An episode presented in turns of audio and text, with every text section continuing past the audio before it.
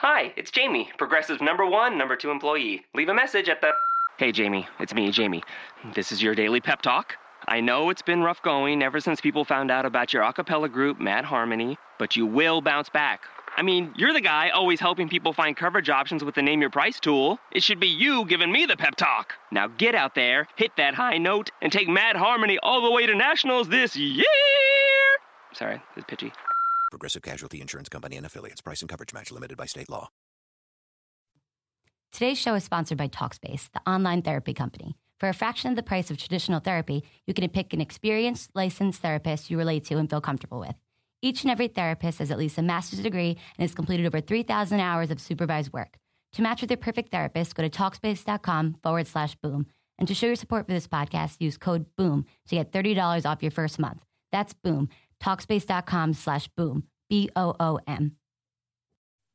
You are Locked On Packers, your daily Green Bay Packers podcast, part of the Locked On Podcast Network. Your team every day. R E L A X. Relax. We're gonna be okay. It is time. It is time. I feel like we can run the table. We're gonna do. You are Locked On Packers, part of the Locked On Podcast Network, your team every day. I am Peter Bukowski, and I cover the Packers for SB Nation. I cover the NFL for FanRag Sports, and you can follow me on Twitter at Peter underscore Bukowski. Before we get into Opponent Tuesday, I want to remind you about the Pro Football Focus Edge giveaway. All you have to do to enter is go to iTunes, leave a review of this podcast with your name and your Twitter handle in it. Every week, we're going to pick someone to win a Pro Football Focus Edge subscription, which gets you access to things like player grades, position ranks, fantasy projections, rankings, tools, charts, more information than you could possibly need, but all information you could certainly use. Remember, every Thursday, Jeff Ratcliffe from Pro Football Focus is going to be on Locked On Fantasy, and Mike Renner will be on Locked On NBA every Wednesday. And it is Opponent Tuesday. Justice Mosqueda from from Setting the Edge is going to be here to talk about all sorts of things because we have all sorts of things to talk about. Before we get to Justice, we have to talk about the Packers injury situation, something we have to do seemingly every day now. The Packers released an injury report from Monday, even though they didn't practice on Monday. And some interesting things happened, some good, some bad. Added to the injury list, Kyle Murphy did not participate with a foot injury. That means the Packers' top three offensive tackles are on the injury report right now. Brian Bulaga did not participate with an ankle injury. Again, these are these are projections. So this is what the Packers project would happen if they had practiced on Monday. That means the injuries to Brian Bulaga and Kyle Murphy are significant.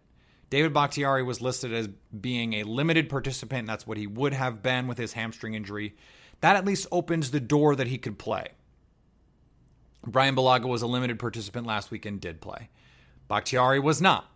And obviously, he did not play. Mike Daniels, with his hip injury, a limited participant. He could play on Thursday. We don't know what his situation is, but this is an upgrade in his injury status. The same for Nick Perry, which is interesting because he's coming off finger surgery. He was listed as a limited participant. Jake Ryan, a limited participant.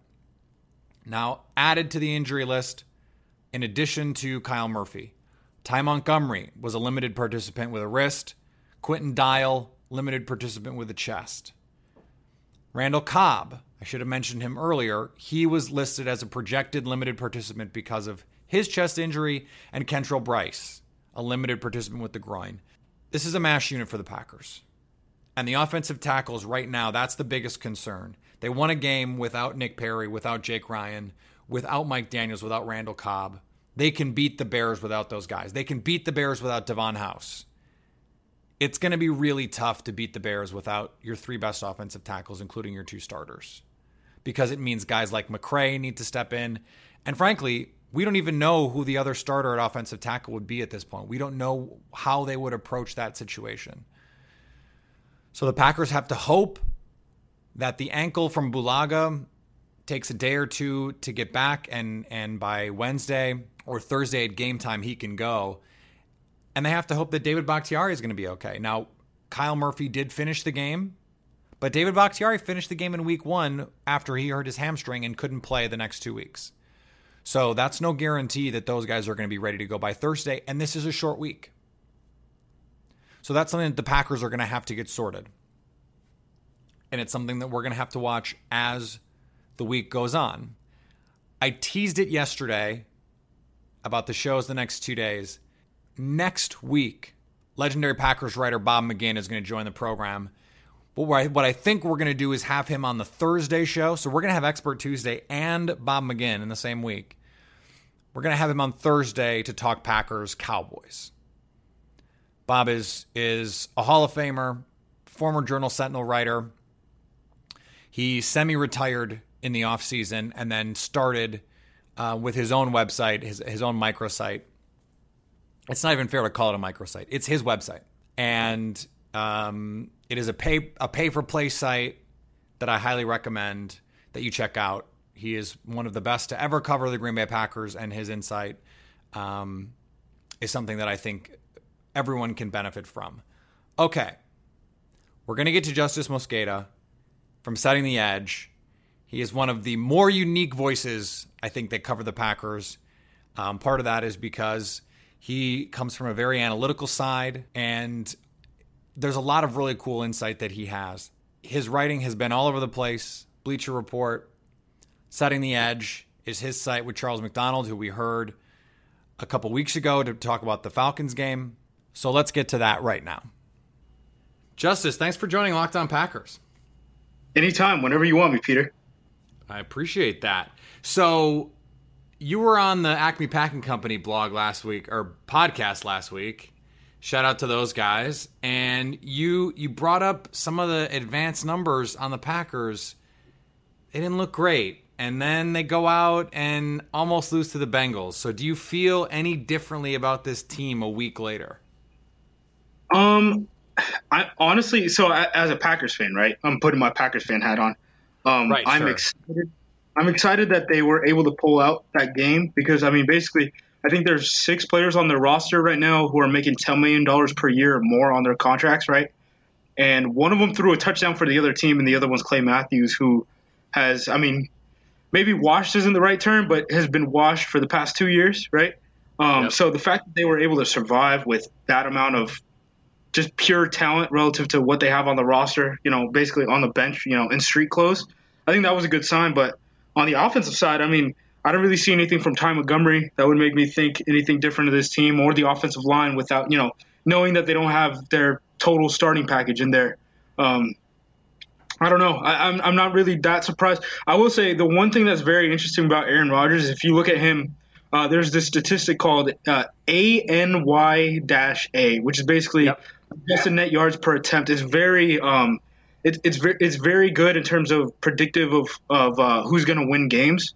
Uh, and basically, what it is is it's net passing yards, which is including sacks, and then it counts touchdowns as 20 yards and interceptions as 45, and it measures how many yards you should be getting per play. If you look at the splits between Aaron Rodgers, uh, you know, between the 15s and then within 15 yards, it's tremendous. Like basically between 15 yards, um, you know, Aaron Rodgers is basically a league average quarterback or slightly above average quarterback. And when you get him in the red zone, he's the best quarterback in the game, and that's basically who he is. Um, which is interesting to me only because we, we we've seen this offense stall so much uh, just between the twenties, basically. Yeah, and then when they get down in the red zone, it seems like automatic Rodgers has this. Yeah, he has this ability He's going to run around. He's going to do a thing. And that's even without someone like Randall Cobb who can create mismatches on the option route. I mean, we saw against Atlanta, even without the bogus Geronimo Allison offensive pass interference call, Cobb won that route at the top of his at the, at the top of the route. Like he was open regardless of what Geronimo Allison was going to do. I, I don't I don't know where the offense goes this week. They might not have like any starting offensive tackles worth even mentioning to play on Thursday against the Bears. Right, and the thing about the thing about Chicago is they're kind of deep uh, in that front. I know, I know a lot of people don't think about them in that way, mostly because they were a team that lost a bunch of games last year, and that's what happens when the team loses a bunch of games. But in terms of what they have on the defensive line and the edges, like guys like Akiem Hicks, Um, no one knew about Akiem Hicks basically until he signed an extension and then had a big Week One game. He was probably a top five, you know, three four defensive end last year. Um, they have, you know, they have guys like Pernell McPhee and Leonard Floyd, outside linebacker, two guys who basically, you know, they've been staples of the league for a while. I know Leonard Floyd's only been here for a year, but you know, he's been a big time college pass rusher before that. Um, Eddie Goldman's come come back from injury. Even guys like uh, Mitch, I can't say his last name. It starts with a U. Um, Unrein, I think that's how you say. It. I'm not totally sure. I listen to these games uh, on mute. I watch every defensive lineman for uh, Bleacher Report, uh, NFL 1000. But he's a guy who's kind of surprised me over the last two years doing that project. Um, this defensive line is legitimate, and it should be scary for this Packers run game. Um, what I would say though is Chicago uh, outside of that front five, basically, they have a bunch of questions. I mean, their inside linebacker unit's banged up already, and safety and cornerback has been a question for them for basically the la- better part of the last three years. Yeah, one of my favorite running subplots of of people who cover the NFL is no one knows how to pronounce anyone's name. yeah, I mean it happens, man. Like I'm I'm watching these defensive linemen. I have to watch like it's it's something close to like ten of them per team, so like you get to you get you start getting up into the thousands, and nah, I can't do it. I can't keep up with everyone. One of my favorite ones, and look, I love Bill Barnwell. I've loved Bill Barnwell for a long time. He cannot pronounce Alvin Kamara's name to save his life. He the insists Kamara? on pronouncing. You know, he keeps calling him camera, like like a digital camera. Perfect. Uh, there's a kid coming up from Washington State whose last name is Hercules Mataafa, and I'm I'm certain people are gonna mess that thing up. Oh yeah, I'm. I, you might. I think you did it right, but like you might have not, and I, I'm like, I'm nervous for when I have to say it at some point because I'm sure I will. Packers will be begging for him, and the in the uh, Packers fans at least will be begging for him by April. So we'll, we'll have yeah. some time to catch up by then. so speaking of names that are difficult difficult to pronounce. It it's not hard to pronounce. There's just so many names on the injury report right now that like you can't get through. Like we don't have time to go through them all, or we'll run out of time on the podcast. So yeah. What what I'm looking at right now is who, if you could just pick like two players to come off the injury report for Thursday and be ready to play. Just pick and like regardless of what their situation is right now at this moment in terms of their injury, who would you take off the injury report and say the Packers need these two guys? I think I think it would be the offensive tackles. I think that's a pretty easy call in my opinion. Um, I think Green Bay right now. Last year, I probably would have said Lane Taylor and uh, Jason Peters out in Philadelphia. But right now, David Bakhtiari and Brian Bulaga are the best offensive tackle. You know, the best bookend pairing in the NFL. Um, Green Bay runs a bunch of five man protection, which is why Ty Montgomery only gets in trouble about once every five plays in pass protection. Uh, you look at the New York Giants. The New York Giants under Ben McAdoo basically do the same thing, where it's a lot of like isolation tackles, and for them it does not help at all because they do not have David Bakhtiari and Brian Bulaga. Um, the way that I would explain it is the Packers basically on the offensive line are like the Johnny Manziel Texas A&M version of like an NFL team, where like Aaron Rodgers is Johnny Manziel in that he can move around, and then Texas A&M had all those first round picks, and you know Cedric Ogbuehi, um, Jake Matthews. I'm spacing on the other name. There's probably another one uh, who were first round picks at the time. And uh, that's basically what Green Bay has. Green Bay has a first round pick version of like David Bakhtiari and Brian Bulaga. Um, a lot of what they do in the passing game is based off of the fact that Aaron Rodgers can move around a lot. And without them, I mean, their offense is, it's pretty clear at this point, their offense is restricted when they don't have them because their receivers really don't have the deep speed that can keep teams honest in one on one matchups. Um, I would probably say on the defensive side, it's easily Mike Daniels, though. I mean, that guy's a beast. He's probably, he, he was on pace for a Pro Bowl season. I want to say in the week one, only one player had more tackles at the line of scrimmage or in the backfield than than uh, Mike Daniels, and it was Calais Campbell who set the Jacksonville Jaguars sack record in his first game with them going against you know high school offensive tackles in uh, with with the uh, Houston Texans.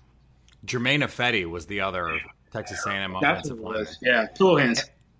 And by the way, only like half of those three players that you mentioned are, are any good in the NFL. But you can say uh, one third. You can say one third. Don't be scared. oh no, I was I was talking about Jake Matthews as being half. He's like half a good player. He's been he's been ha- he's been good on this half of his career. Yeah. Right. Uh, but that was I, it was interesting that you that you bring that up because that's what I was thinking of when you were talking earlier about Rodgers in you know between the 20s because earlier in his career he had Greg Jennings and Jordy Nelson to challenge teams deep, even a little bit of Donald Driver at times. This offense with Davante Adams and a diminished Randall Cobb and an, an obviously diminished Jordy Nelson, like they don't have that. And I've been wondering for a couple years now, at what point, you know, a couple years ago it was Jeff Janis, but now it's Trevor Davis. At what point do you just say we need to take one or two shots down the field just to loosen up defenses, just to give them something to think about? Yeah, and uh, I mean, don't quote me on this because it came from Twitter.com and I can't remember who tweeted it out, but I think Trevor Davis played more uh, snaps on special teams than he did on offense. Like the, the Packers basically ran a three receiver offense uh, on Sunday. So um, I I don't know, and like it's it's very weird because you hear things like Chris Collinsworth, who was doing the Sunday night football game when uh, Green Bay was playing Atlanta. What was it, two weeks ago now? If you want to count that as two weeks, it's like eight days or something like that um, where he was saying that you know Mike McCarthy is talking to Aaron Rodgers and he's saying you know we got to kind of hold him back because all he wants to do is spread out teams and like he he just do that if he was in charge. It's like, well, that's kind of what works because the running game's not working with these backup offensive linemen in. I mean, Corey Linsley by far has the most experience on this offensive line that they're trotting out right now. And that's not necessarily a good sign when Corey Linsley was basically battling with J.C. Tretter for playing time his entire career. Um, and Ty Montgomery was a receiver at this point last year. So I don't know, man. Like I, it, to be honest, I, I would probably, I would probably think about running this team in trips with the Y isolation on uh, Martellus Bennett a lot. But it seems like they're getting some production out of Lance Kendricks, you know, out of seemingly nowhere.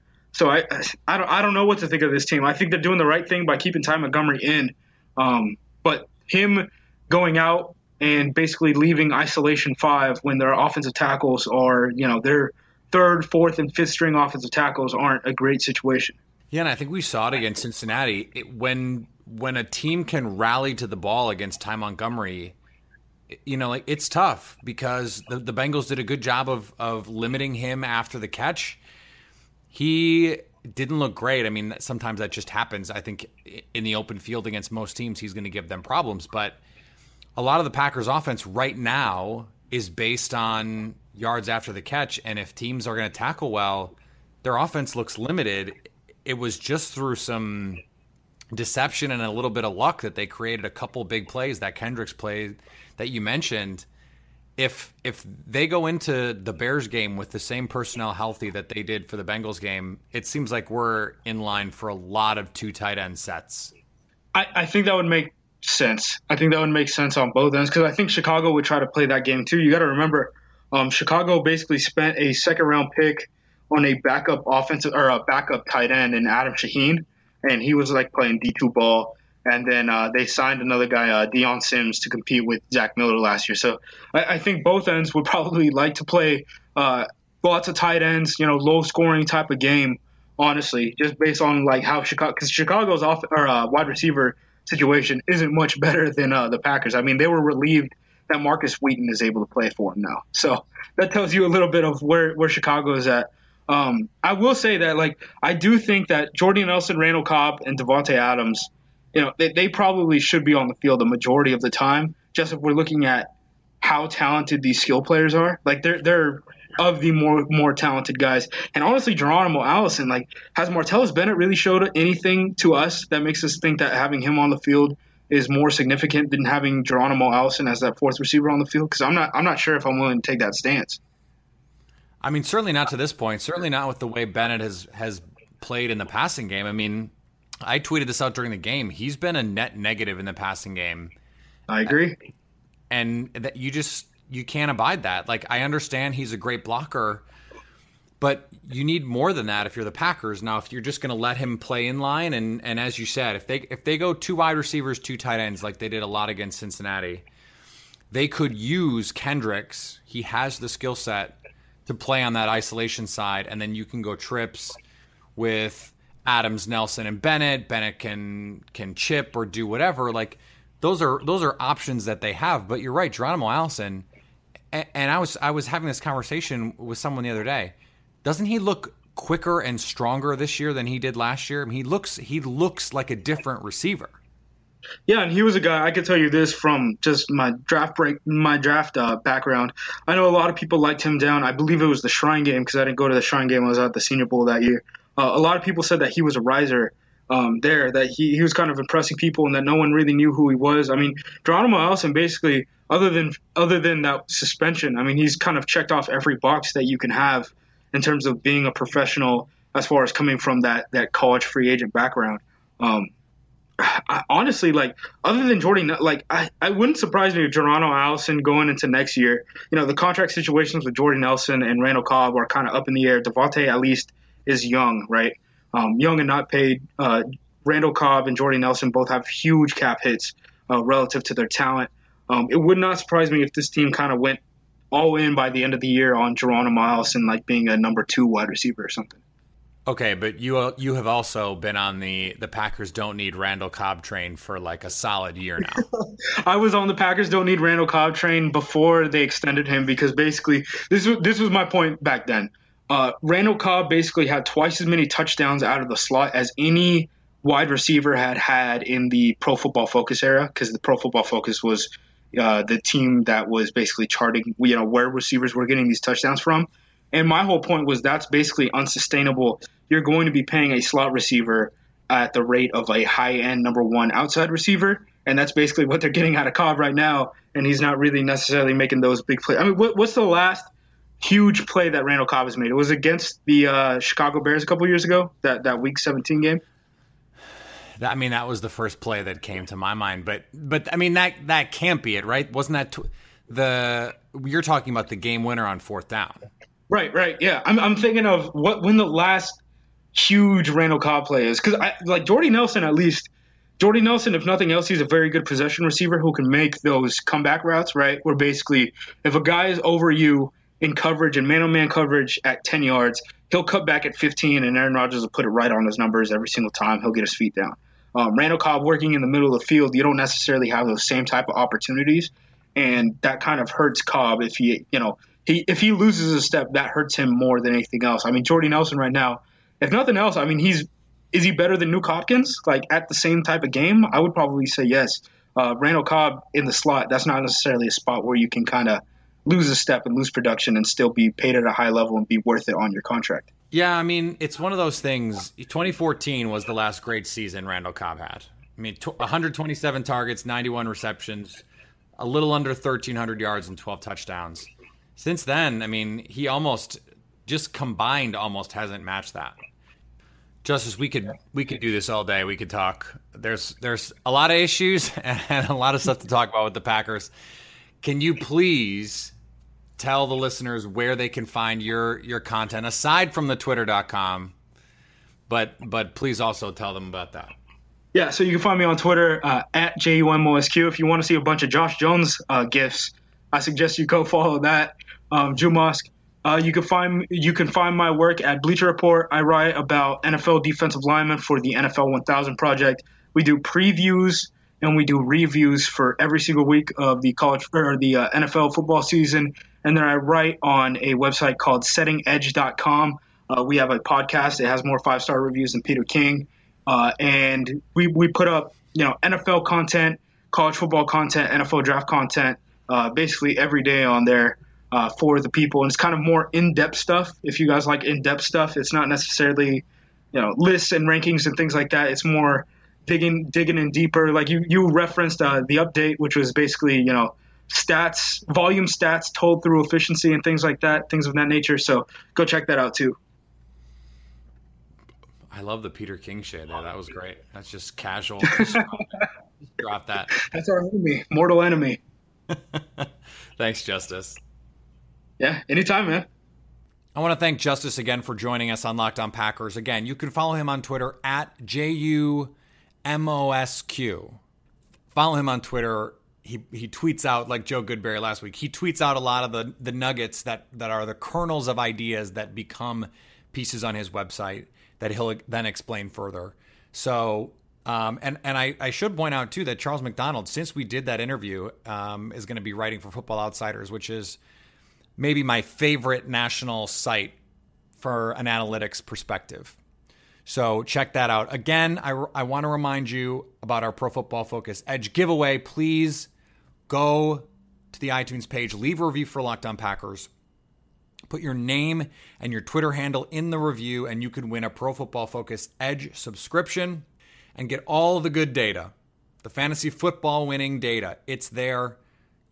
It's so easy for you to have it, and you probably don't have it. So go get it. Remember, for news and updates, FanRag Sports, Acme Packing Company blog, my Twitter feed at Peter underscore Bukowski, and always, always, always, especially on Bears Week, stay locked on Packers.